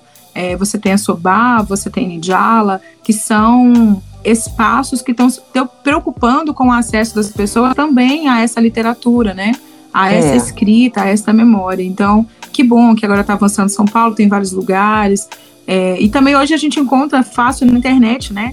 Você joga uhum. na internet, você procura, você também acha mais fácil. E aí, olha, a leitura ela é muito, ela é a educação como um todo, ela é transformadora. E quando você tem um livro, você tem acesso a essa informação, você vai mudando o seu universo também, você vai compreendendo é, qual é o processo, né? que o mundo vem passando, essa transformação e compreendendo melhor quando as pessoas, é, para não falarem, né, nesse ano passado teve muito de falar de quando o negro estava se posicionando, é, indo à tona com as mazelas que estavam sendo vividas, que era um mimimi. Não é um mimimi, não, são realidades, né? São é. fatos que é, destroem sonhos, enfim. Então, eu gosto de me apegar ao que a CUFA faz, que é a gente percebe o problema, e são vários, e a gente logo traz sugestões para eles, para resolver os problemas, de não se apegar ao lamento, à tristeza, ao problema, mas de olhá-los, porque eles são, né, eles estão aí, eles são reais, mas avançar e, e propor e já trazer soluções e trazer parceiros e vamos. Se no meio do caminho der errado, a gente troca a roda do carro, mas a gente já vai para a rua para poder é, resolver. E estas pessoas, elas são referências. É, uhum. Dados, a gente entendeu que era importante criar os nossos dados e ter uma parceira, um parceiro que pudesse ter essa sensibilidade junto. Então, ele não é, ah, vou trazer alguém de fora para fazer, não. É preciso formar.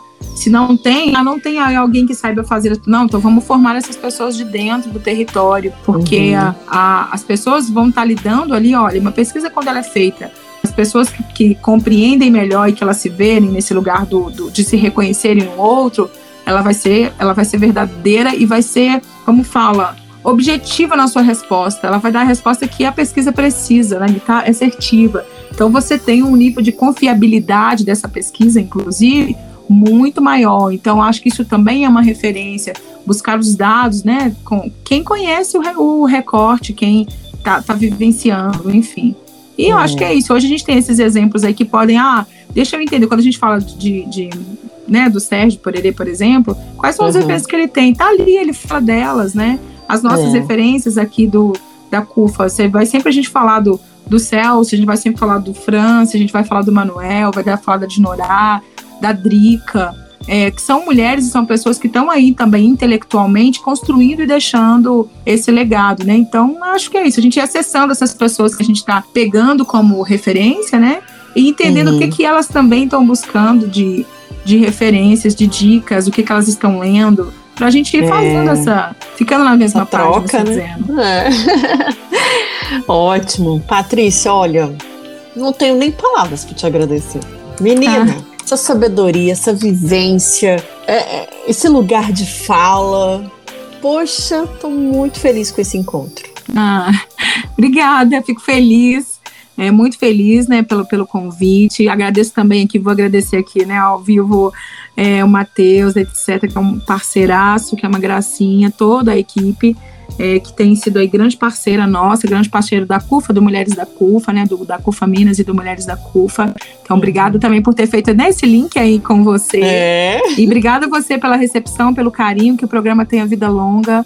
Né, é disso que a gente está falando, de ocupar os lugares e ter as nossas falas femininas, é, que as pessoas possam ouvir no as nossas falas, as diversas falas, né? Somos múltiplas, somos diversas, somos complexas também, Somos mesmo, somos potências demais e precisamos ser ouvidas, né? Assim. É, e a gente já entendeu que a gente vai ficar pedindo muito licença, não. Nós já já estamos ah, batendo na porta, nenhum. empurrando, e é isso mesmo. Então, eu já estou entrando longa. com o pé Aí, na porta mesmo. É, exatamente. Nós não estamos, olha, batendo na porta, mas não. A gente já está metendo o pé e entrando e sentando. Então, é, e ocupando. E a gente é. entendeu que isso é um passo que a gente não dá mais atrás, né? Precisamos é. estar vivos e a gente percebeu que se ou a gente vá puxando a mão de uma outra, vai dando a mão e não soltando, de fato, né? Isso Uhum. é, muitas pessoas têm repetido, mas isso é real. Quando você deu uma avançadinha, subiu uma escadinha, você, opa, peraí, Puxa as comigo. É. E isso vai puxando, a gente percebeu que isso está tá ajudando a criar mecanismos e ferramentas para nos manter vivas, para nos manter ativos, nossos sonhos, né, os nossos desejos e realizá-los. Então, eu desejo aí a você e ao programa Vida Longa, conte com a gente, conte com a CUFA, com a Mulheres da CUFA, tá bom? Vi- E sucesso para você, né, na sua vida pessoal também. Opa, Prazer. nossa, já adorei isso daí, porque é o que eu falo, esse podcast é uma rede, né? E, nossa, fico muito feliz porque ela só cresce a cada convidada que vem aqui. Eu falo, ó, entrou aqui, não sai mais. vamos dar as mãos, vamos continuar, vamos fazer coisas novas, enfim, né? Ficar dentro dessa rede mesmo aí de, de fortalecer umas às outras. Então, assim, o que eu tenho a dizer é que o prazer é todo meu, a honra é toda minha de ter uma pessoa como você à frente, né, de, de projetos tão tão interessantes e tão transformadores. Então, eu também espero que você tenha longa vida com os projetos, muito sucesso, que você empodere mais mulheres, que traga essas mulheres para a luz, né, e jogue luz nelas, para que a gente consiga cada vez mais transformar essas essas nossas realidades, né? Ah, que bom, obrigada. Viu? Gratidão mesmo. E é isso, né? Seguimos aí. Conto com você comigo também. Pode contar com a Opa. né, dessa nossa rede. É isso. Só é possível, é, para finalizar, é, só é possível porque existem tantas outras mulheres fazendo, né? Tô- eu consegui parar e estar aqui porque tem outras mulheres movimentando a rede nesse momento né, de forma É. fantástica. Então, são muitas mulheres. A gente tem aí, ao nível de Brasil, em vários estados, a gente tem Danúbia, a gente tem a Kaline, que é co-presidente da Nacional, a gente tem a Drica, é, a gente tem mulheres daqui de Sabará, Valéria, a gente tem a Bárbara Rose, né, que tá no Taquaril, a Lili que tá no Alto Vera Cruz. Enfim, a gente tem a Uhum. Dinorá lá no Rio Grande do Sul, a gente tem a Elaine lá no Rio de Janeiro. Eu falo essas mulheres que estão liderando a- na ponta, na frente, né? Assim, estão Uhum. puxando tantas outras, mas são milhares de mulheres, e não só a CUFA, né? Outras tantas instituições estão aí é, desenvolvendo e fazendo, só é possível graças a isso que você falou. Há uma grande rede mesmo. Então, é isso, vamos seguir em rede que tem dado certo. É isso mesmo. Olha, então um beijo no seu coração e tô muito feliz de ter tido esse encontro com você aqui, viu? Ah, obrigada, viu? Obrigada mesmo pelo carinho, e é isso. Para os nossos ouvintes aí, as pessoas que ficaram conosco, obrigada, né, pela presença também de estarem aí conosco. É isso, É. obrigada mesmo pelo carinho. Imagina, a gratidão é toda minha aqui. Até a próxima. Até a próxima, hein? Um abraço. Outra.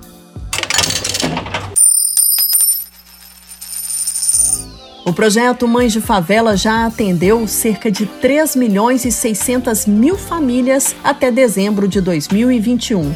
Foram mais de 48 mil toneladas de alimentos que chegaram a 14 milhões e 600 mil pessoas, de acordo com dados do projeto. Você também pode contribuir doando quantias a partir de 30 reais no site mãesdefavela.com.br. Este foi mais um podcast Uai a Ficha Caiu. Como você já sabe, nosso encontro é toda sexta-feira, mas durante a semana a gente continua essa prosa no Instagram, no arroba Uai, a ficha caiu. Ah, aproveita para compartilhar com alguém esse episódio. Vamos fortalecer essa rede. Lembrando que esse podcast também pode ser ouvido diariamente no formato de pílulas nas rádios da Massa em Belo Horizonte e Galáxia em Coronel Fabriciano. Fique à vontade para sugerir outros temas que você queira ouvir aqui. Um beijo e um 2022 cheio de saúde, realizações e prosperidade. Até semana que vem.